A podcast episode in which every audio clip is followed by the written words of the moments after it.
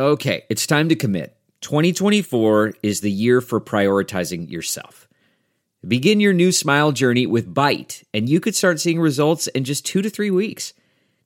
Just order your at home impression kit today for only $14.95 at Byte.com. Byte clear liners are doctor directed and delivered to your door. Treatment costs thousands less than braces, plus, they offer financing options, accept eligible insurance, and you could pay with your HSA, FSA. Get 80% off your impression kit when you use code WONDERY at Byte.com. That's B-Y-T-E dot com. Start your confidence journey today with Byte. This week on the Chicago Bears Review. After Thursday's contest versus Buffalo, we can finally close the book on the preseason. But before we do, we see who survived the swamp of the preseason and made our beloved's final 53 man roster. Were there any surprises, and what might they be? All of this plus the Khalil Mack trade on the preseason Week 4 review episode of the Chicago Bears Review.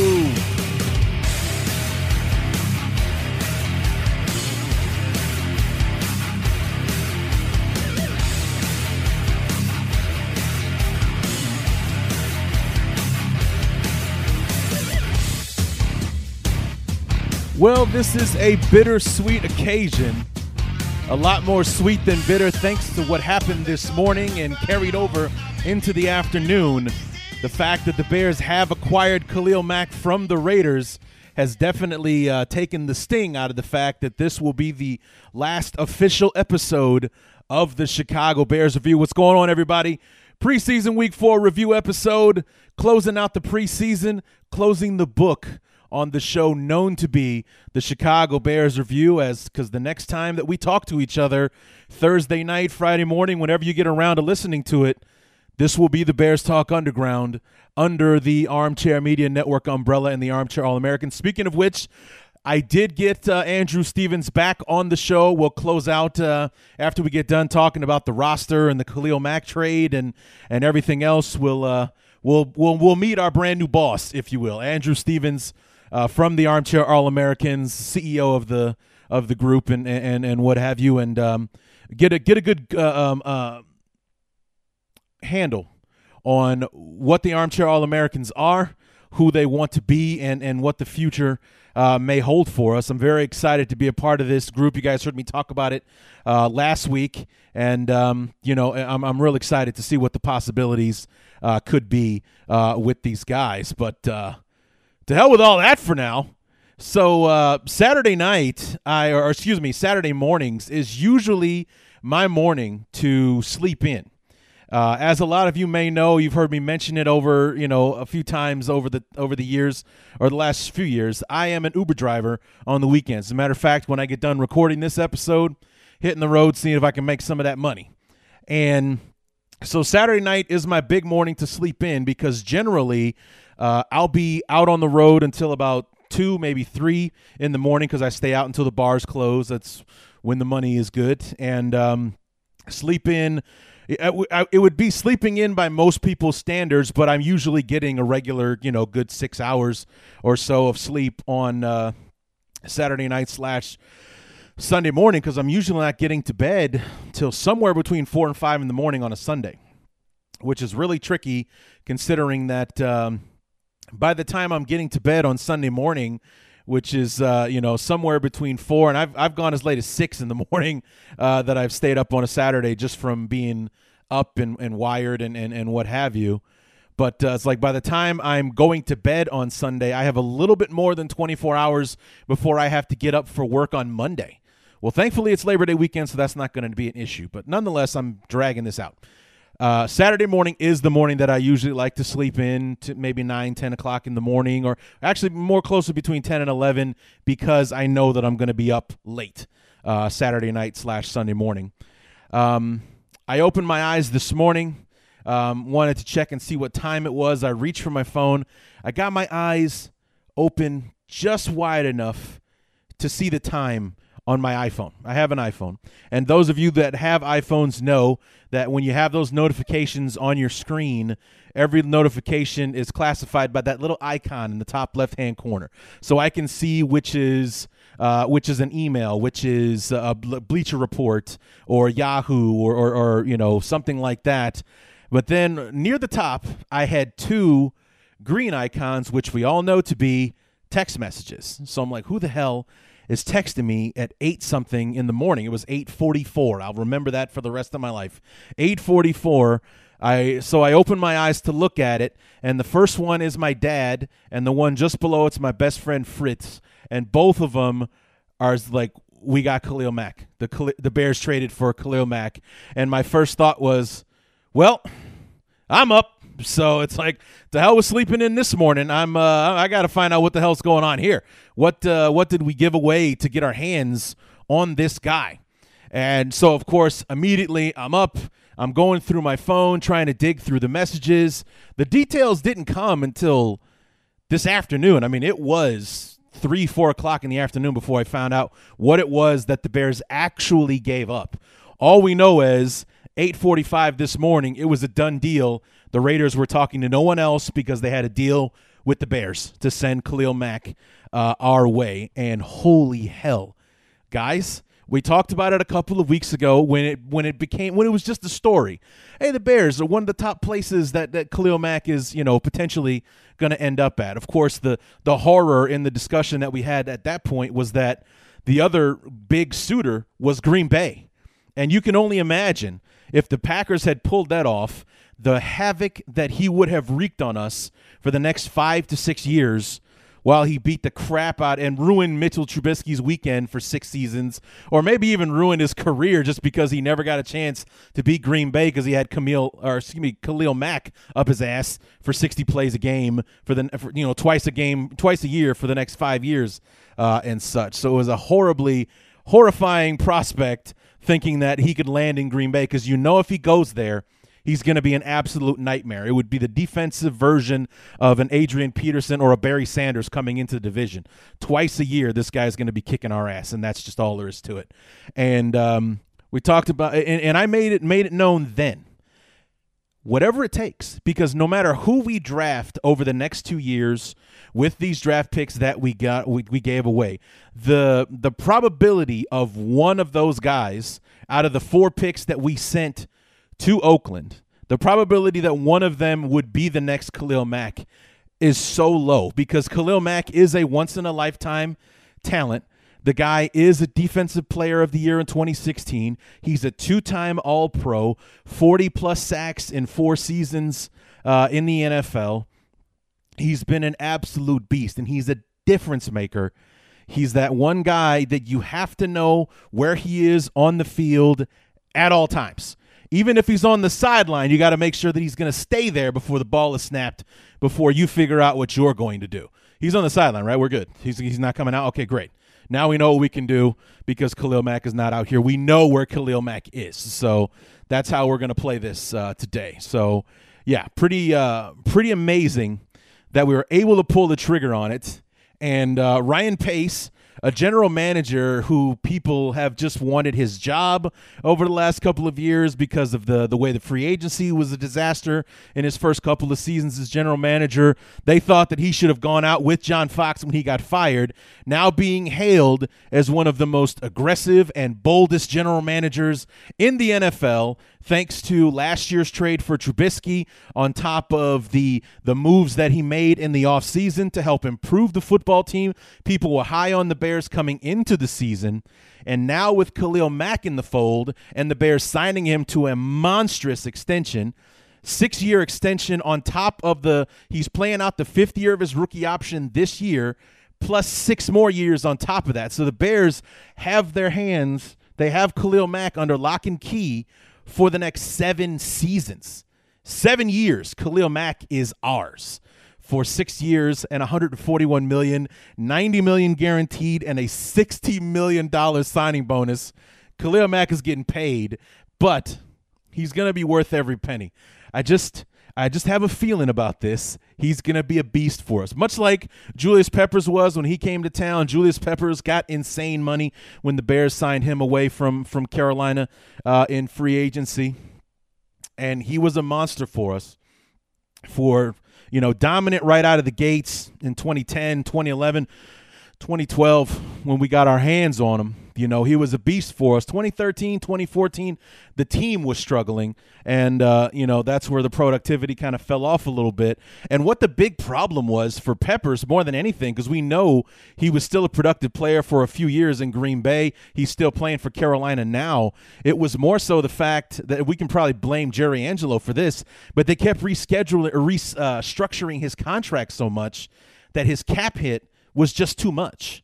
Like I, I will never understand the way that that NFL salary caps work. i have always been really really good at math, but I will never ever be able to figure out how a guy can be making eleven million dollars but be a eighteen dollar cap hit kind of thing. Because that's what happened with Julius Peppers when we had to let him go. He was only scheduled to make about 13, maybe 14 million in the 2015 season, but his cap hit was like 19, close to 20 million dollars, and it was just too much for the Bears to absorb that year. But that's because the the Angelo kept restructuring his contract to make room for the people or pay Matt Forte or do what whatever he had to do.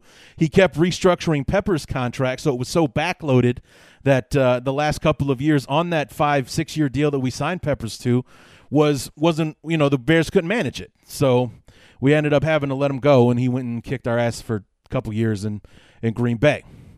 Anyway, who knows how it's gonna all gonna go with with Khalil Mack, but he's playing the final year of his rookie deal, the fifth year option that the Raiders picked up last season. So only 13 mil this year, but it's like next year and the six years after that, it's like 24 million per that he's gonna be making uh, for the with the Bears, and um, it's a lot of money. It's a definitely a lot of money, but it's it's the right time for the Bears to make a move like this because of Mitchell Trubisky.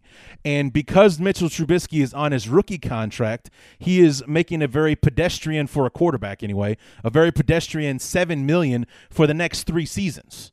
So you know, and then the fourth, uh, the fifth year option, it would probably jump to like 18 uh, or 19 because I'm, I'm sure that uh, we'll be in a spot a couple years from now that the Bears are picking up that fifth year option on Trubisky. Knock on wood that that all goes the way that it's supposed to. But but nonetheless, we got at least three years of having this quarterback, much like the, the the Seattle Seahawks had when they had Russell Wilson and they were dominating on defense and they can afford to pay those guys because they had Russell Wilson on. Not only did they have him on a rookie contract, they had him on a third round pick contract. So he I don't even know if he was making a million dollars a season when he was um, you know being when he was the star quarterback for the Seahawks taking them to the back-to-back Super Bowls and and all that kind of stuff. Before Russell Wilson got paid a couple of years ago, he was making a third round picks salary. So he was uh, he was bargain basement uh, compared to what uh, uh, you know Trubisky uh, is costing the Bears. But seven million a season for a starting quarterback is bargain basement for a quarterback in today's NFL, especially since the Packers just signed Aaron Rodgers for like 33.5 mil a season for that extension that they just gave him. That was going to be the story heading into next Sunday's game uh, with the Packers. When we have Evan Western from Acme Packing Company on Thursday night to preview uh, the game, that was going to be the probably the crux of the conversation. Was well, Aaron Rodgers just signed the biggest contract in NFL history uh, for you know making thirty three million dollars a year and and and so on and so forth. You guys got him locked up till like twenty twenty two and and blah blah blah blah. Not anymore, Jack. We just got the best defensive player in football, signed him to the biggest defensive contract, sorry, Aaron Donald, uh, in NFL history. And he's ours for the next seven seasons to be terrorizing the Green Bay Packers and probably putting another Bear Hall of Famer, uh, sending another Bear Hall of Famer to Canton. You know, thanks to to the Raiders for uh, for picking him and uh, for for being stingy with the checkbook because the the Bears are more than happy to pay the man what he deserves and, and give him his proper due. Bring him to Chicago. We can bookend him with uh, Leonard Floyd. Add him to a defense that's already got Eddie Goldman, Akiem Hicks, uh, Adrian Amos, Eddie Jackson, Kyle Fuller, Prince Amukamara. Oh, yeah. And uh, Danny Trevathan and Roquan Smith uh, manning the middle of the field. It's getting ugly out there, baby. It's getting ugly out there. And the Bears are, are have gone from that defense, like, yeah, they got some really nice stuff going on on that defensive side of the ball to like, holy hell, they've got animals all over the place. So it's become that unit. And I'm so excited to see and actually, that's one of the reasons I've actually cut a segment from the show. I was going to come in here and, and, do the picks that stick, would be our 2018 predictions for the NFL season, because quite frankly, as hugely optimistic as, as I was coming into the year, what I am now is even more so, but I've also got no idea how this is all going to turn out now. No clue. You know, I, it's it's it's. I was talking to a buddy of mine about this earlier today. We were going back and forth uh, about the Khalil Mack trade, and it's like I, I, honestly don't know what to expect from this team now. I mean, I, I know that we all expect positive, great things, and for some people, their expectations may have just gone through the roof because of this trade and adding him to an already solid defensive team. But could you honestly, at this point, brand new coach, a bunch of new players, uh, you know, all the rest of that stuff, playing in, in one of the, what what we talked about all summer could be the toughest and best division uh, in football. Everybody seemed to get better in the division this year. Somebody's going to have to finish in last place. Who's it going to be? Would it surprise you at all if a the Bears won the Super Bowl this year. Would you be surprised with everything that we did to improve the team this year if it all just came together at once with Nagy and the offense, the defense coming together with Khalil Mack being the stud megastar on that side of the field, Trubisky a rising star in year two of his career with Cohen and Howard behind him. Now he's got awesome targets with with Javon Wims and and and, and Allen Robinson, uh, Taylor Gabriel, Trey Burton, uh, and all the rest them on the offensive side, you know, would you be surprised if we put it all together and won the Super Bowl this year? And then honestly, honestly now, would you be surprised if we still only went 8 and 8 and finished third or fourth in the division? It's like honestly, I wouldn't. Not this year because we've talked about it before. 2018 does still feel like a transition year. Like holy, cr- you know. And I somebody posted a really great article. I think it was somebody from Bears Barroom uh, posted how the, the the the Bears are paralleling the the rise of the Cubs and and and you know kind of uh, showing like like putting these two teams side by side from when when uh, you know Theo Epstein came to town and when Ryan Pace went to town. The move that they made here and how they went there, and, and how it went with this coach, how it went with that coach, uh, manager for the Cubs, and, and so on and so forth, and how we closely parallel what happened with the Cubs. It's happening with the Bears and, and going out and getting making a significant deal and getting their hands on a guy like Khalil Mack would almost be like the Cubs signing Jon Lester, and now we have the ace of our pitching staff and so on and so forth. We got all these young guys that are homegrown that we're building up, like a Leonard Floyd or a Trubisky, a Jordan Howard, um, you know, a Tarik Cohen, finding an Eddie Jackson and uh, you know Eddie Goldman, you know, finding an Akiem Hicks would be like a Jason Heyward uh, type guy. You know, he's just super awesome and and and so on and so forth. It's just the the parallels between the two were really it was a really smartly written uh were really article that I read. I really enjoyed it. And and I kind of feel like this is the 20 and I think that's what the article said that this is the 2015 Chicago Cubs. This is that team that's going to make a big leap forward. We might even make the playoffs, but we're going to come up short this year because next year 2019, that's the year that the Bears are going to be the best team in football and run the table and, and win the Super Bowl. I believe that. I honestly believe a year from now, we will be the favorites to do it all. We will be the ones that are going to be looked upon after having the season that we're going to have this year. Uh, I'm still thinking, you know, eight and eight, nine and seven at this point. We're, we're just a just a year away. I think just a year away.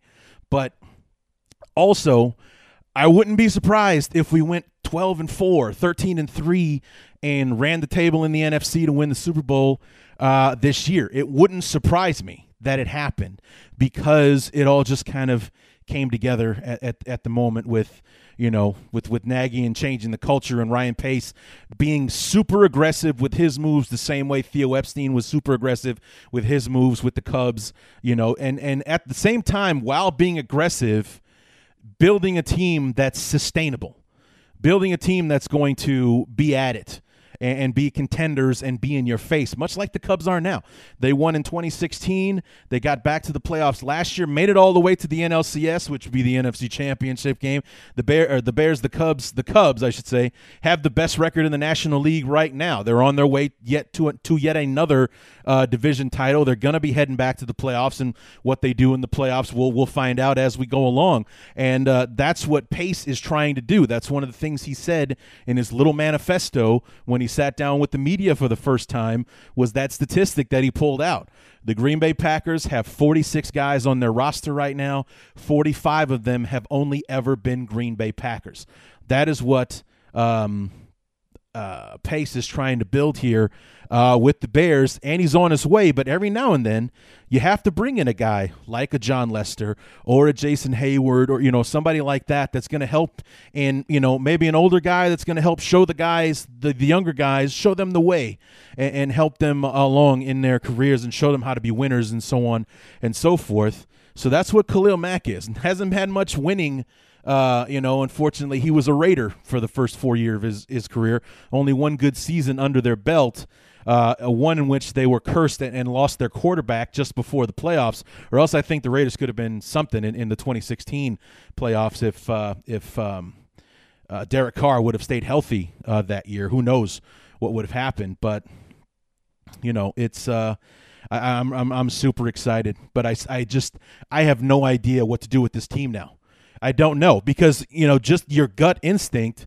You look at the schedule now, and the Bears are going to go 16 and 0. Just look at it. It's like, yeah, we're not going to lose any. Well, maybe we might lose to the Rams, but the Rams are coming to Chicago in December. We'll win that game, right? You know, it's just kind of how it all how it all falls. Uh, and everything. It's just like this is, uh, you know, you look at the schedule now. The Bears can win all of these games, and that's what you want. That is what you want. Not like when we looked at the schedule last year with the roster that we had and be like, oh, Christ, we could start 0 5 if we're not careful, is what the way we're looking at it last year. It's like we would be damn lucky to win a football game out of these first five or six. The first eight games of the schedule were brutal. And you were like dancing in the streets when the Bears went 3 and 5 last year. But, um, you know, I don't know. Because, you, like I said, you look at the schedule now like we can win all these games, every single one with with with Mack on that defense. Jesus Christ, we can kill anyone now.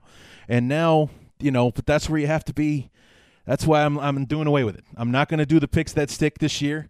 I'm not going to make the predictions. I'm just going to sit back and watch it all unfold.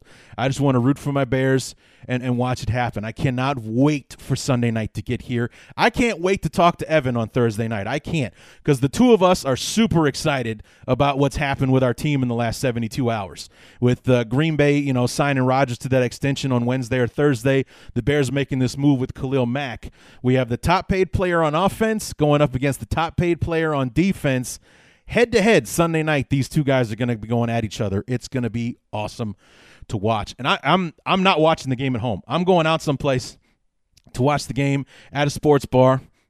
And here I am living in Iowa where it's like cats and dogs living together as far as Bears and Packer fans always being out uh, with each other. I just hope I don't rub, run into any dickheads who want to rub it in if Green Bay does well or, or whatever. But nonetheless, it's going to be exciting, and I can't wait. I cannot wait for it to all go down on Sunday night. The knee jerk reactions on the review show should be very, very interesting uh, next week. Looking forward to that tremendously. So there it is.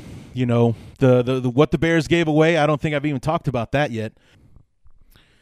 Uh, first round picks in 2019, 2020. So two first rounders there. A sixth rounder in 2019 and a third rounder in 2020. However, we do get Oakland's second round pick in 2020. So we won't have a first or a third round pick in 2020, but we'll have two second round picks.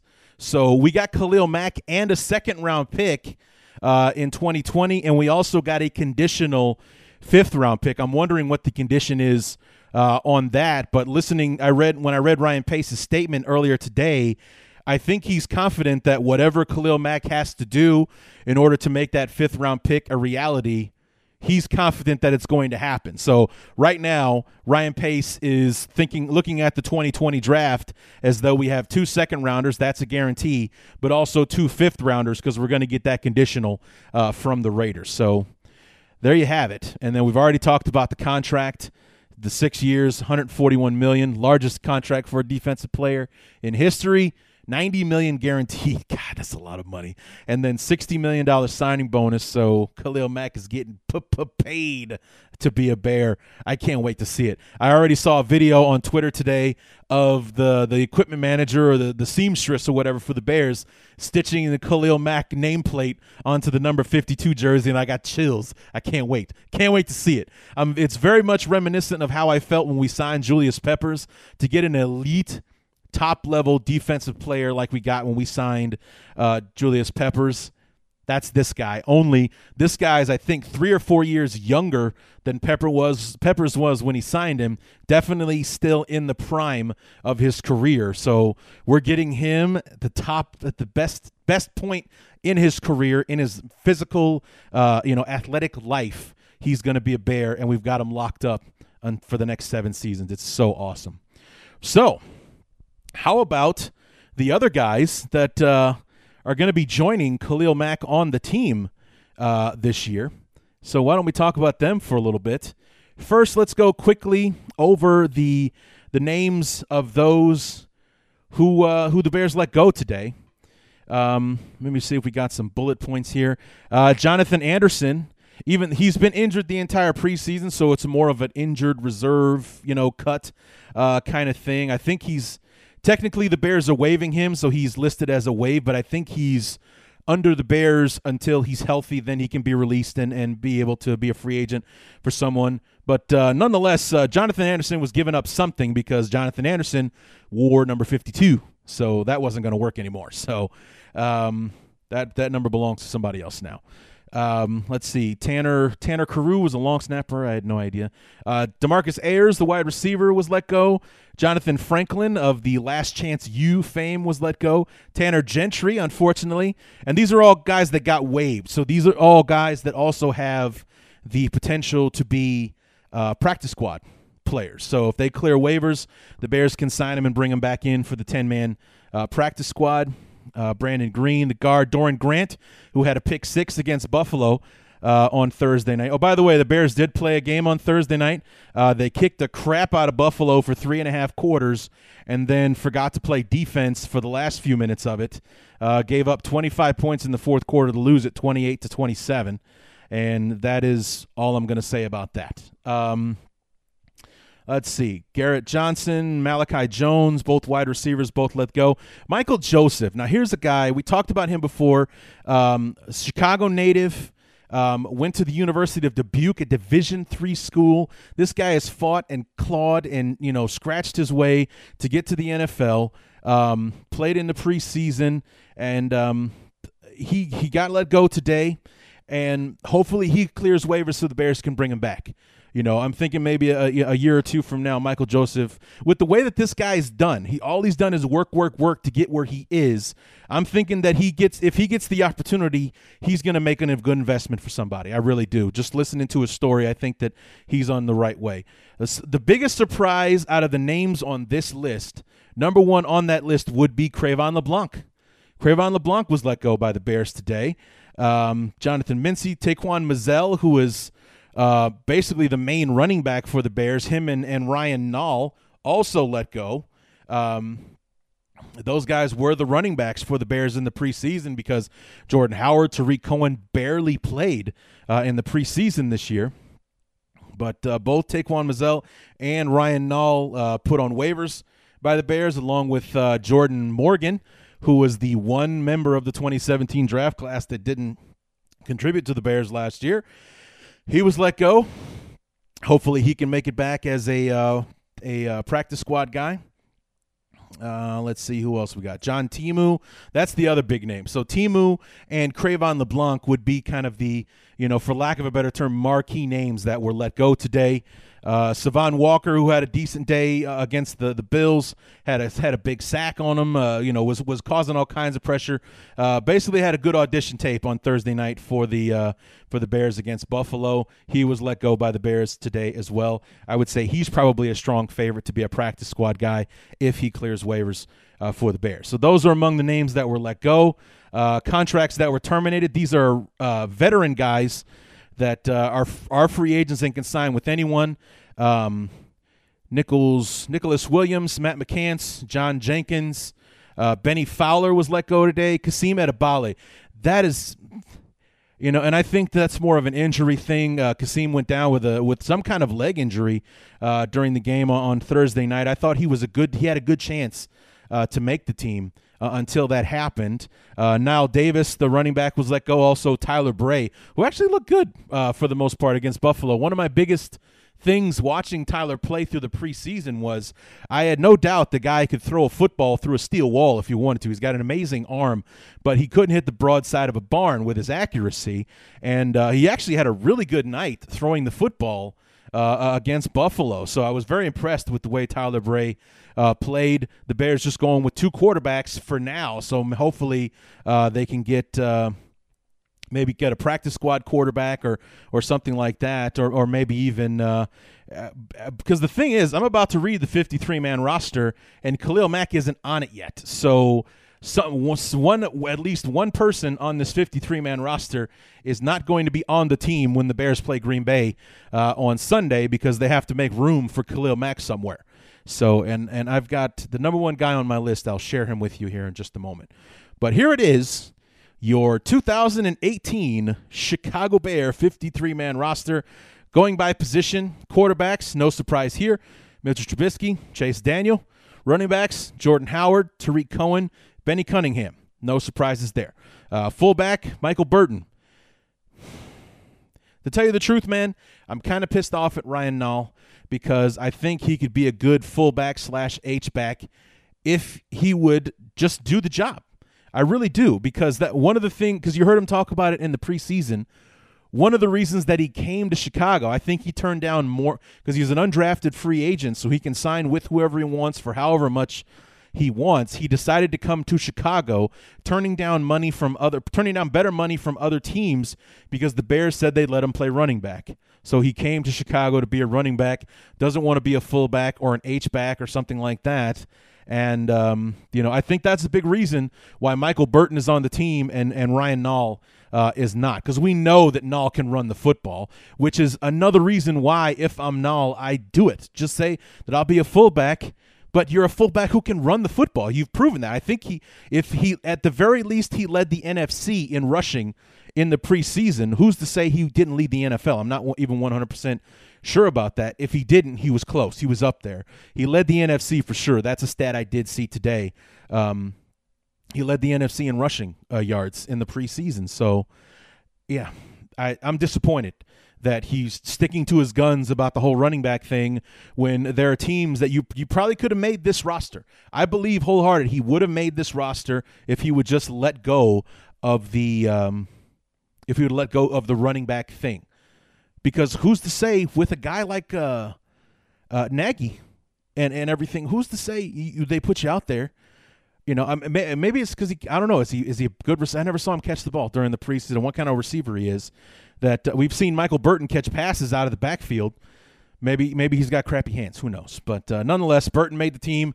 Ryan Nall did not, and I blame Ryan Nall to be honest with you. He played well enough to make the squad, and if he would just give in and and and let himself be a fullback or an H back or something like that, who knows? You know, but sticking to his guns about running back, and now he's hoping that he clears waivers, and, or maybe somebody picks him up. Who knows? But um, Moving on to wide receivers, no surprises with any of these.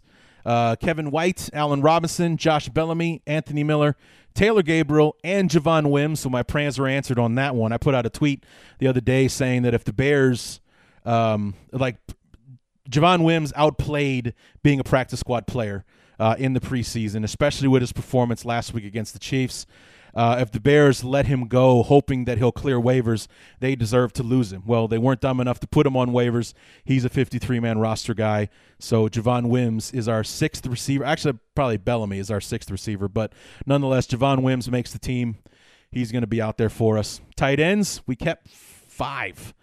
Um, Trey Burton, Brent Braunecker, Daniel Brown, Adam Shaheen, Dion Sims no real arguments there. But if it came down to a choice, you know, the odd men out would be Braunecker and Brown. I'm taking Braunecker. I liked what I saw from him more in the preseason than I did uh, with Daniel Brown. I really like the way Braunecker catches the football. Offensive lineman, um, I got this in, in numerical order. So the first name on the list was the big surprise for me. Hroniss Grasu made the 53 man roster. Eric Kush, Cody Whitehair, James Daniels, Rashad Coward. So happy for that guy that he made the squad as a because he played awesome in the preseason. I was really really impressed with him.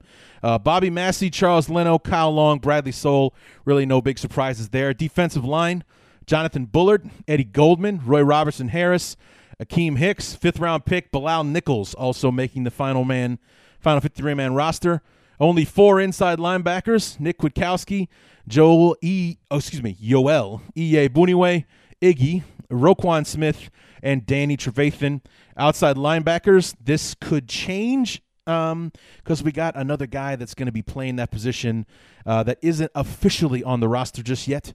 But um, Isaiah Irving, Kylie Fitts, Sam Acho, Leonard Floyd, Aaron Lynch, and there's the guy number one on my list that will be replacing when Khalil Mack becomes an official member of the football team. Aaron Lynch should be the guy that goes.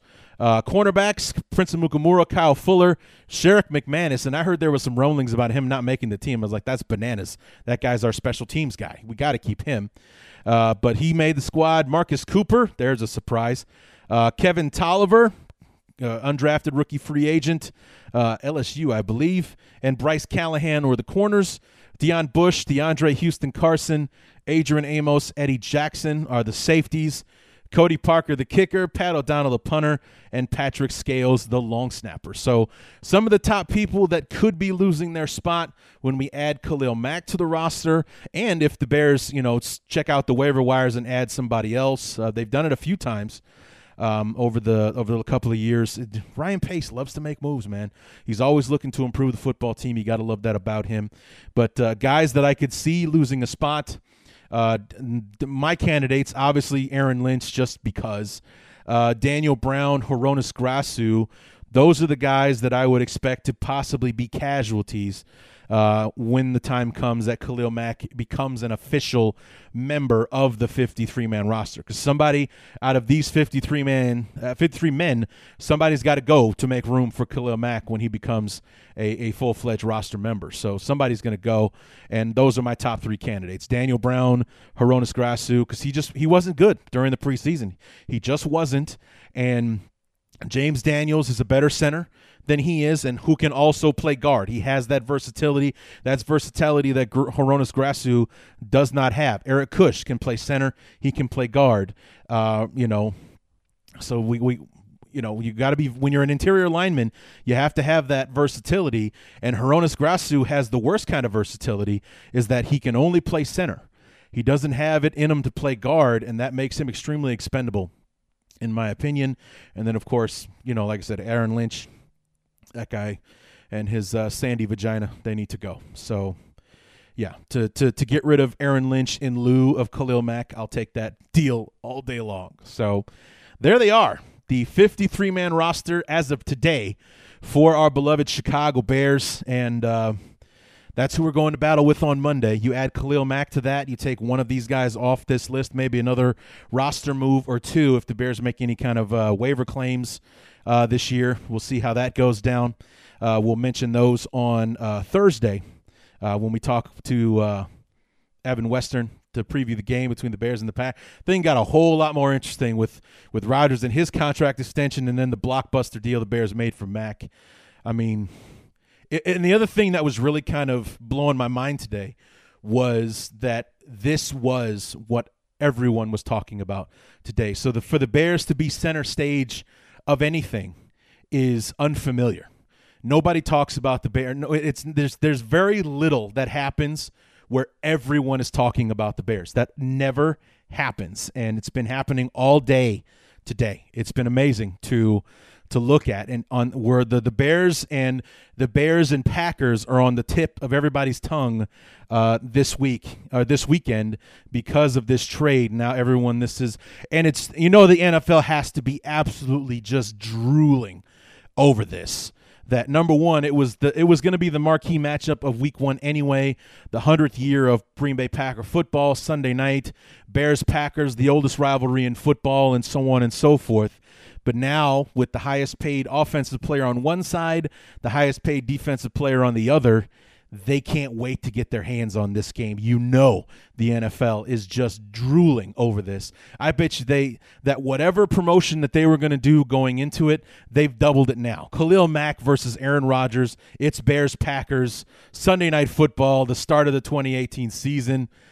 Watch out, you know, I can't wait. So there you have it, folks. There's our 2018 roster. Uh, the those are my, my feelings on the Khalil Mack trade. I am th- over the moon about the trade. I am over the moon. the The price I I feel will be minimal. Uh, the price that I feel will be. We won't be looking back on this the same way that people look back on the uh, Jay Cutler trade. The, the, we won't be looking at that. I still don't regret the Jay Cutler trade. I think that I, have said this before. I regret that we signed him to that extension uh, heading into 2014, I believe. I think that we should have franchised them for 2014, see how that goes, and then figure it out from there. But um, you know, still Phil Emery, so he had one more bad move in him before we ended up, and it ended up being the end of his career as a general manager. That was it after he did that. But um, nonetheless, I don't feel that we'll, we'll be looking at this with any kind of uh, regret. It, it's it's not even the same thing. You know, when we traded for Jay Cutler, it was more about the potential. Jay Cutler had been to one Pro Bowl. He had shown flashes of greatness, and the Bears had always been missing a, a solid starting quarterback. And Jerry Angelo was determined to go and get one, so he did. Um, it was more about the potential of what could be with with uh, Jay Cutler, and that was that has been the disappointment over that trade was that it just wasn't we just didn't put it there. We we saw the same things in Chicago that we that people saw in Denver was flashes of this, that, and the other, and he just never really had the supporting cast around him to make it happen. So in hindsight, a lot of people think that was a bad move. I don't agree with it. I think that the last few years was the bad move, giving him that long extension that kind of handcuffed the organization to him. We should have just given him the franchise tag in 2014 and then figured out the rest from there. Maybe put ourselves in a position to get a Mariota or something like that into the in the 2015 draft because God knows the first round pick that we ended up with. He made the roster this year, but he's been a disaster for us, and that being Kevin White. It was like we didn't have a first round pick in 2015. But I, this is going to be different. Khalil Mack, arguably the best defensive player uh, in football, one of the best, if not the best. You know, a, a top ten player in the league, let alone defensive player. And um, you know, in the end, I kind of feel like the the compensation in this trade will be negligible by the time it's all said and done. This is not going to be a move that we as Bear fans regret, unless somebody runs the poor bastard over with a car and kills him before he can take a snap. Otherwise, this is going to work out great, and we're all going to praise Ryan Pace. We're going to build a statue of him in front of uh, Soldier Field when the Bears win the Super Bowl a year from now. So that's how I feel. So there you have it. There's our 53 man roster. There's my two cents on the Khalil Mack trade. Over the moon about that, dude. I cannot wait for next Sunday. What we're going to do right now is uh, we're going to introduce ourselves and be introduced to Andrew Stevens of the Armchair All Americans, the Armchair Media Network, which is going to be the new home of the Bears Talk Underground, which debuts on Thursday night uh, with the week one preview. So, new season, new name, new intro song. That's the other bittersweet part of the day is no more Ozzy Osbourne kicking things off for us anymore. It'll be Jeff Black and 35 Black will be our new theme song. Well, you will hear it uh, on Thursday to go along with the outro that we already use uh, with them. But uh, no new new name, new intro, new home, new beginning, and uh, the Bears Talk Underground will be the home for me and you come Thursday. So the only thing that's changing, we got a new name, we got a new theme song. We're going to have a couple of ad reads throughout the show, so I need you guys to be patient with that and, and help me out with it uh, when you can. And uh, otherwise, it's going to be the same old same old Larry D, same old passion for Chicago Bear football, near jerk reactions, bear ups and bear downs, so on and so forth. Nothing else is going to change. So I'm glad you guys are going to be on this ride with me. So let's meet our new boss, Andrew Stevens from the Armchair All Americans.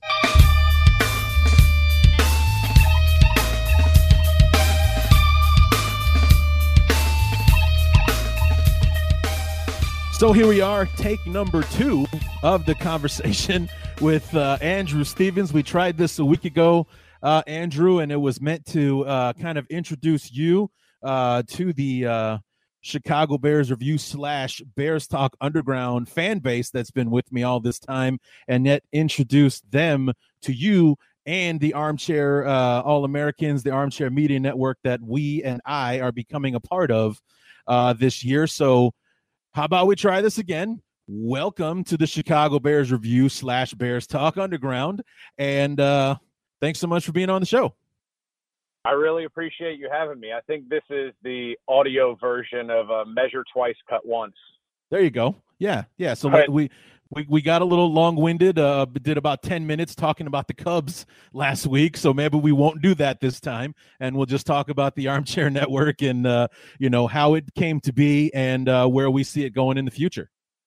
Yeah, well, with college football on at the present moment, I think uh, our Cubs talk was just a little bit more filler to try to bring us into to real football season. But no, sure. I am uh, de- definitely down to talk a little armchair, talk a little football so um, I guess the inception of it, and and we were kind of talking about how how you had led into what was kind of the come to Jesus moment, if you will, on on why we started Armchair. And so one of the big things that I, I'm originally from Baton Rouge, Louisiana, went to University of Georgia, so SEC football has kind of been my bread and butter growing up. Obviously, a big Saints fan as well, um, but we wanted to try and create sort of a localized product to where we just found that um, when I was covering the team for two years in school, all the reporters were either just driving in from Atlanta, generally not observing the day to day of what was going on on the college campuses. And so we kind of wanted to try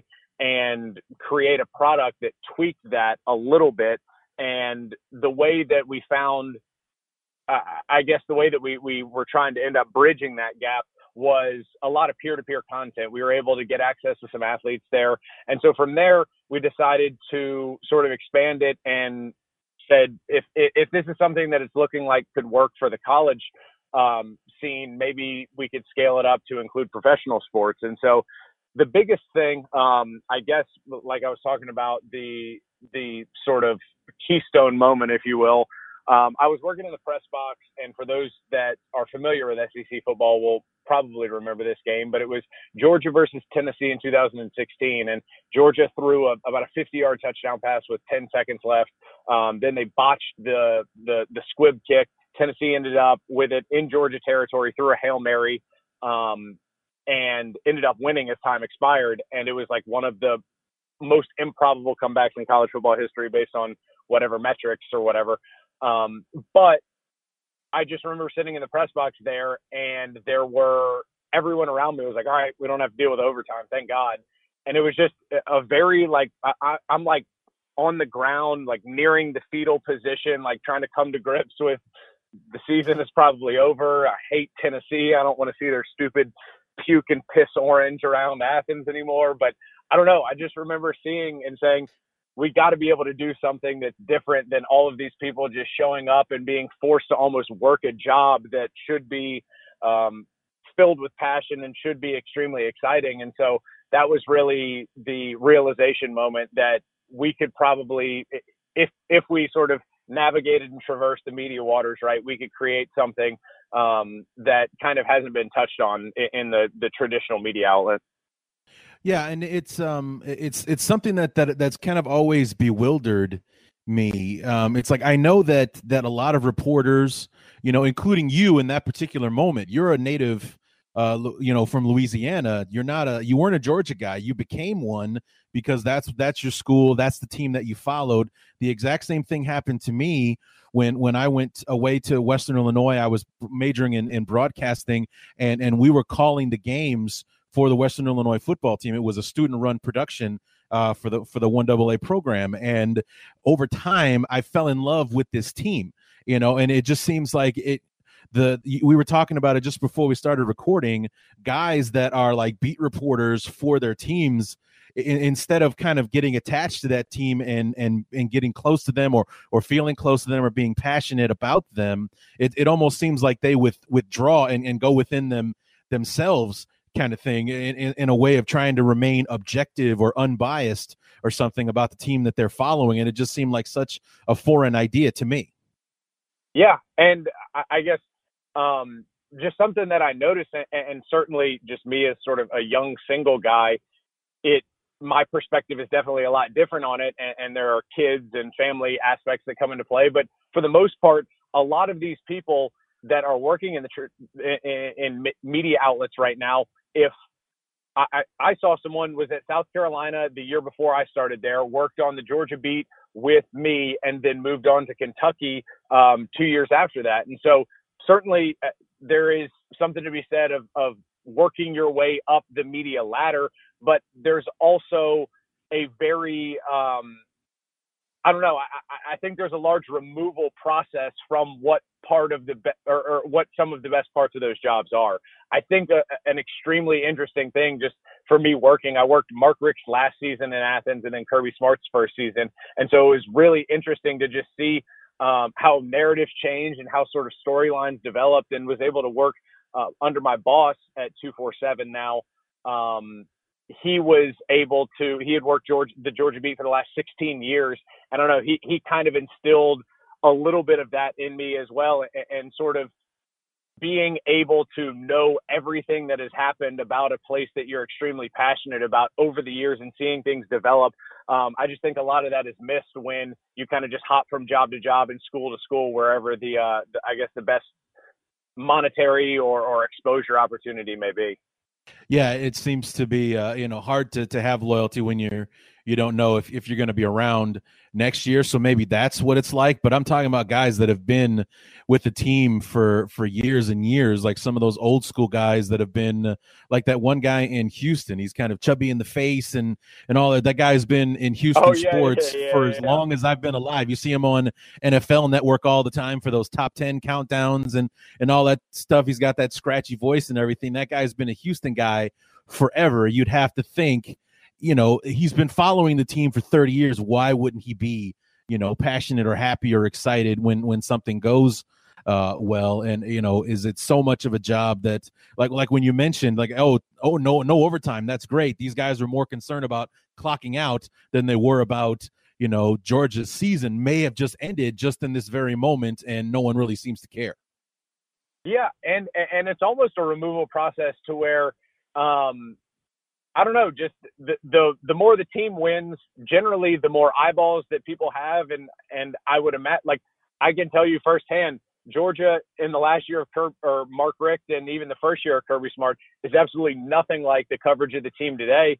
And I think a lot of those beat reporters are getting more access and getting more eyeballs, and really sort of being able to leverage themselves a little bit more um, because of the exposure that Georgia has gotten on a national stage. And so, yeah, I definitely um, it doesn't really make sense to me. But I, I guess speaking a little bit of Georgia, um, well, speaking a lot of Georgia, the Bears are definitely going to be probably my my biggest NFL Sunday ticket like flip back team. Whenever it's not a Saints game or red zone, it's definitely going to be seeing a little bit of Roquan flow, how Javon Wims.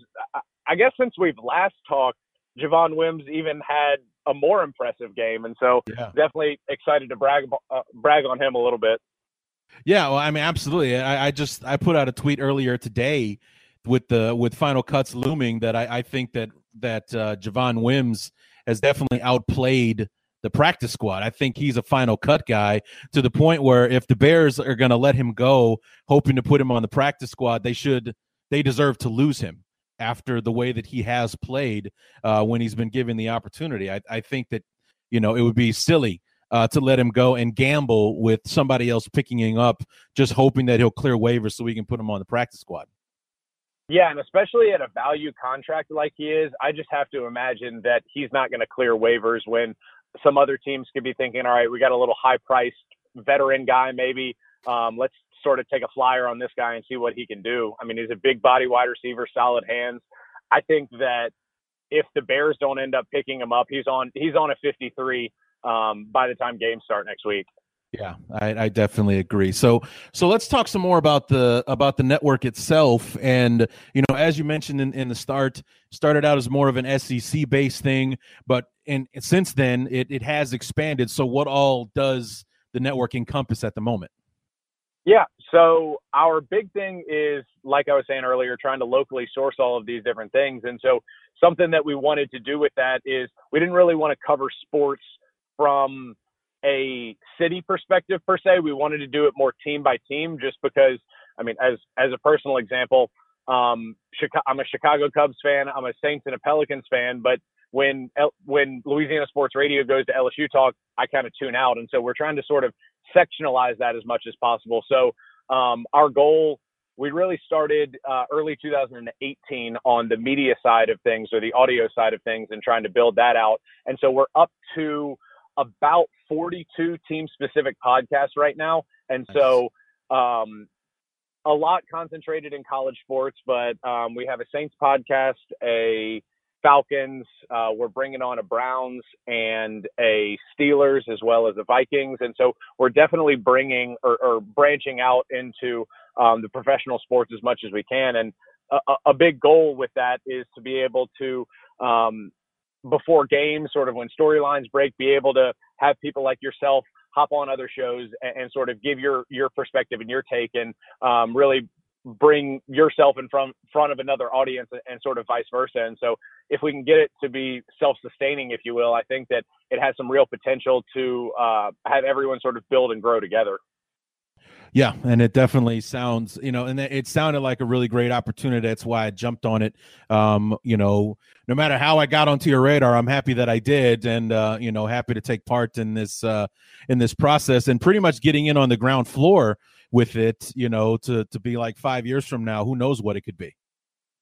Yeah, and and there's definitely, um, I, I mean, I think we've seen it in there's hundreds and hundreds of sort of startup media outlets um, but the way that I refer to ourselves right now is is the world's greatest garage band, and so I think that it's something that we definitely have honed in on our operations and our voice and our vision, and and I think that people are starting to see um, over I probably say the last the course of the last six months really what we've been trying to do for the past three or so years. And so I think that we've learned how to operate the media landscape a little bit better. We've just gotten more intelligent about what we want to do. And so I, I think that um, over the next 12 months will definitely be uh, one of the most interesting times just because it'll probably be that of, of involving rapid change if things go well. And so um, we're certainly glad that you can be in on the ground floor with us and uh, having having an audience like yours and a host like yourself, I think, is going to be exactly in line with what we're trying to build. Is we're, we're trying to have people that are want to follow these hosts and they want to connect with him. And I think that um, the reason I found you is you, you, seem to be very engaging and very interactive uh, on the podcast and and on social media. And so um, excited to have you on, and and I'm thrilled to see what we can do with the NFL side of things and I'm and I'm excited to to to see about see what's going to happen there uh, as well. Uh, who do the Bulldogs have this weekend? Georgia has Austin Peay, and Austin Peay's running back is out, so I think we're pushing near 50 point favorites. So, but I'll I'll tell you this. I will tell you this. In 2016, the last time Georgia was a more than a 50 point favorite, I think it was a 52 point favorite against Nicholls, and they won by two. And so um, definitely a different team, but uh, I think I just have so much uh, emotional scar tissue from Georgia of years past that I'm I'm still not even even hundred percent confident about Austin Peay. Right. Yeah. I um 50 point favorites. Oh, that's hilarious. I mean, you got to love these week one college football matchups. I mean, a, a, lot of teams that are going, like Austin Peay going to, to Athens to play Georgia, those guys are, are, are looking to fund their athletic department for the next year as opposed to going out there to be actually be competitive with the Bulldogs as far as like having a realistic perspective on why they're actually doing it whereas the george is georgia is almost treating it like this is actually our our preseason game when we get ready for whatever's coming next and and and and getting ready for another grind through the sec schedule. Yeah and these rental wins are always kind of interesting just because it's sort of turned to where um, some people are now looking down on them just because now you sort of have to make a as compelling of a resume as you can for the college football playoff committee. And so you'll it, you generally it's generally polar opposites. You don't really have any of these kind of middle of the road games. It's either these two I don't want to say juggernauts, but pro- high profile teams playing at a neutral site, like you have Washington and Auburn um, in Atlanta, and not the highest of profile, but like Texas Tech and Ole Miss are playing, Michigan, Notre Dame, and so it's either that or you have these FCS teams that are kind of just taking their nine hundred thousand dollars and getting the crap kicked out of them and then leaving. Right. Yeah. I mean, you even have like tonight. Um, the closest college team that I grew up next to. I, I grew up in Evanston, a suburb of Chicago. Um, Northwestern is actually playing right now against Purdue, kicking off the season with a Big Ten game. I've never seen that before, but uh, you know, it, it, some some schools are taking it taking taken a you know with a with a grain of salt as far as the whole college playoff thing and we'll play whoever the hell we want week one. And then there are the teams like purdue and northwestern who are kicking off the big ten kicking off the season against each other in a conference game that's definitely way more important than a lot of games that are being played tonight. Yeah no no and i uh, i threw some money down on purdue uh, this evening and so definitely interested to uh to see how I I only I, I have I don't know if I'm a gambling addict, but I am controlled enough to know that I can only bet on football. So uh, for whatever that's worth, I guess that's that's some modicum of self control. Yeah, I, I, guess so. I don't know if you're going to turn me into a, a gambling junkie with uh, with our sponsor that we that we have that I'll be talking about on the next episode, but you know we'll see how it all uh, turns out. I don't have a lot of money to burn, man. You might have a you might have a problem on your hands, so we'll yeah. We'll have to no, see. I, absolutely. That uh, certainly certainly always always an issue there. But no, yeah, my bookies uh going to be very. They have some quite the interesting prop bets. I think they have. uh You can bet now on is Bono going to be the next pope? Um, is Lane Kiffin going to be involved in a co-ed scandal? Um, they actually only have the yes option for that one. There is no no odds for is Lane Kiffin going to be involved in a co-ed scandal. So but oh wow, no, very so, very excited that football's back. All right, real real quick before I let you go, uh, you are a Saints guy. They traded for Teddy Bridgewater. A, did you like that? And B, is he going to be your quarterback next year? So A, I do like it. It's a it's a third round pick, and I think if he doesn't re-sign, it is the pick is translated into something else. I need to look at the details of it, but it ended up being extremely friendly for the Saints because from what I read, um, they're, the Jets seem to be going with Darnold as their guy, and they kind of want McCown there to be almost a little the mentor. And so um, I think Teddy was really viewed as an insurance policy. And when they found out that Darnold was the guy they wanted, kind of were shopping around to get whatever they could for him. I like it. And no, I don't think he's. I, I put it on. I think Brees has. I think he's gonna. He has. He's on a two-year contract right now. I think he's gonna finish that, and then I think he's gonna sign one more one year and then be done. So I think he's got three years left. And so I don't know what happens to Teddy after this. Right. It's it's it's going to be uh, interesting, and I I think that I read online that um, if Bridgewater signs with somebody else, the compensatory is a third rounder in return. So I, you know, it, it could be that um, you know maybe they're just getting a pick that's about a dozen or so picks later than where they would have been picking had they kept it. So uh, I think it is actually a third round pick that they get back if he signs with somebody else. Yeah, no, no, no. I, I, I think that's, I think that's exactly what it is. And so, I mean, very low risk for the Saints. Bridgewater hadn't played. I mean, I, I would say competitive football or meaningful snaps in all basically two years now, and so I'm definitely interested to see. But I think he's turns 26 in November, and so I think it's definitely worth taking a. I don't even know if it's that big of a risk, but a guy that even if you resign can probably get him on a cheaper deal just because he's not really going to have the game film in the last three years to uh, to warrant that high of a contract.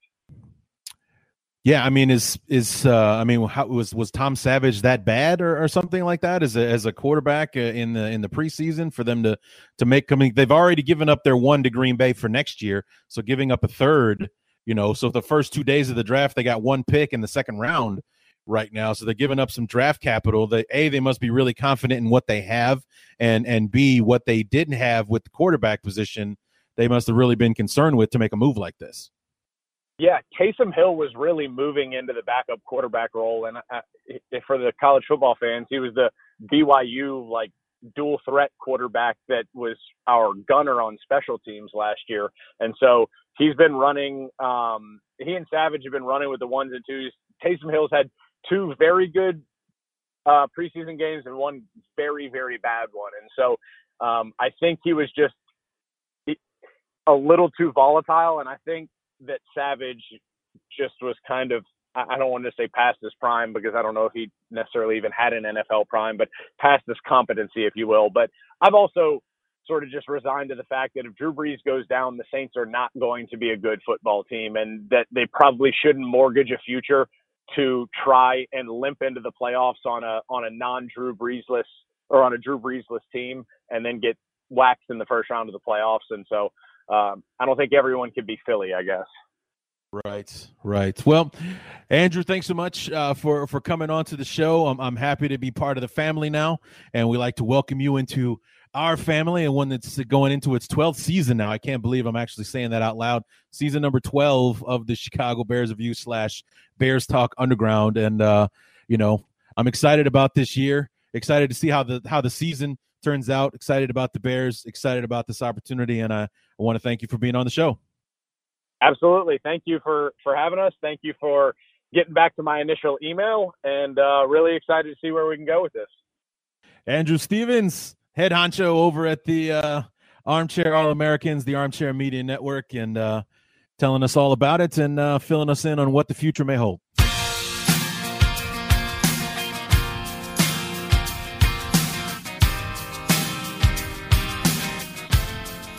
Great talk that we had there with Andrew Stevens, the uh, the CEO, the head of the Armchair All Americans and the Armchair Media Network. Really excited about being part of the team. Can't wait to get started. And uh, that's going to do it for the show, guys. Just need the only thing that I need from you this week is to pay attention to uh, the social media because the Twitter handle is going to be changing. So if you're already following, you're going to be fine. You'll still be following it after I uh, change the name, but there's going to be a lot of information this week where you can go to find the show. If you download it straight from the website, uh, the, the, the, the URL for the Chicago Bears review, Becoming the Bears Underground, that's going to change. The name of the show obviously is changing. If you're already subscribed to the show uh, on iTunes or, or wherever you uh, get the podcast from, you're going to be fine. If you're a follower on on Podbean, you know it, you're still going to be able to get the show. If not, keep a close eye on the Twitter. Keep a close eye on the Facebook page this week. I'll be giving out information on the on the brand new URL, uh, the URL for the Armchair All American page, uh, and everything else to be able to find the show as we make this transition from you know, solo independent Larry D to Larry D part of the Armchair All American uh, Media Network. So uh, keep an eye out for it. Uh, I'm so glad you guys are coming on this journey with me, and uh, it's going to be nothing but bigger and better things for me and for the Chicago Bears. Uh, going forward, 2018 is turning out to be a really great year for everybody. So I can't wait to get into it. Uh, until then, on Thursday, signing off for the very last time. This has been the Chicago Bears Review. May it rest in peace. May the Chicago Bears Review rest in peace. Long live the Bears Talk Underground. We'll see you next Thursday.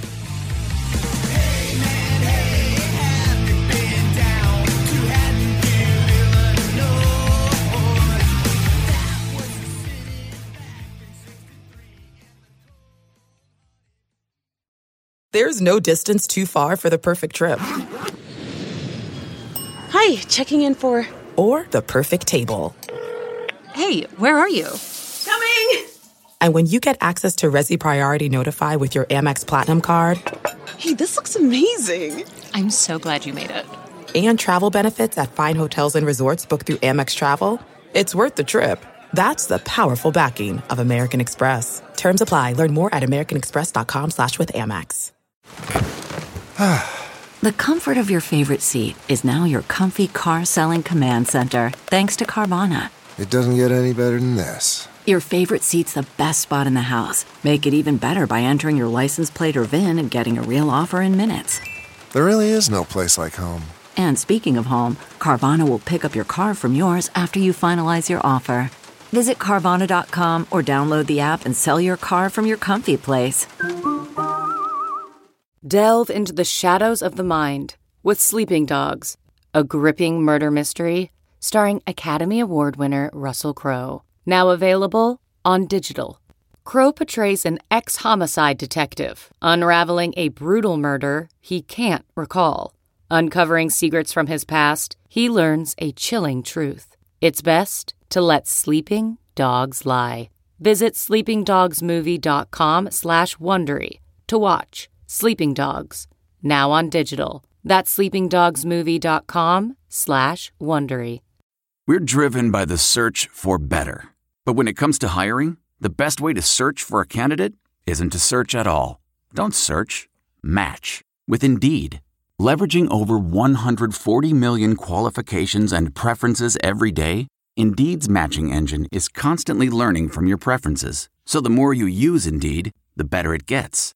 And listeners of this show will get a $75 sponsored job credit to get your jobs more visibility at Indeed.com slash match. Just go to Indeed.com slash match right now and support our show by saying you heard about Indeed on this podcast. Indeed.com slash match. Terms and conditions apply. Need to hire? You need Indeed.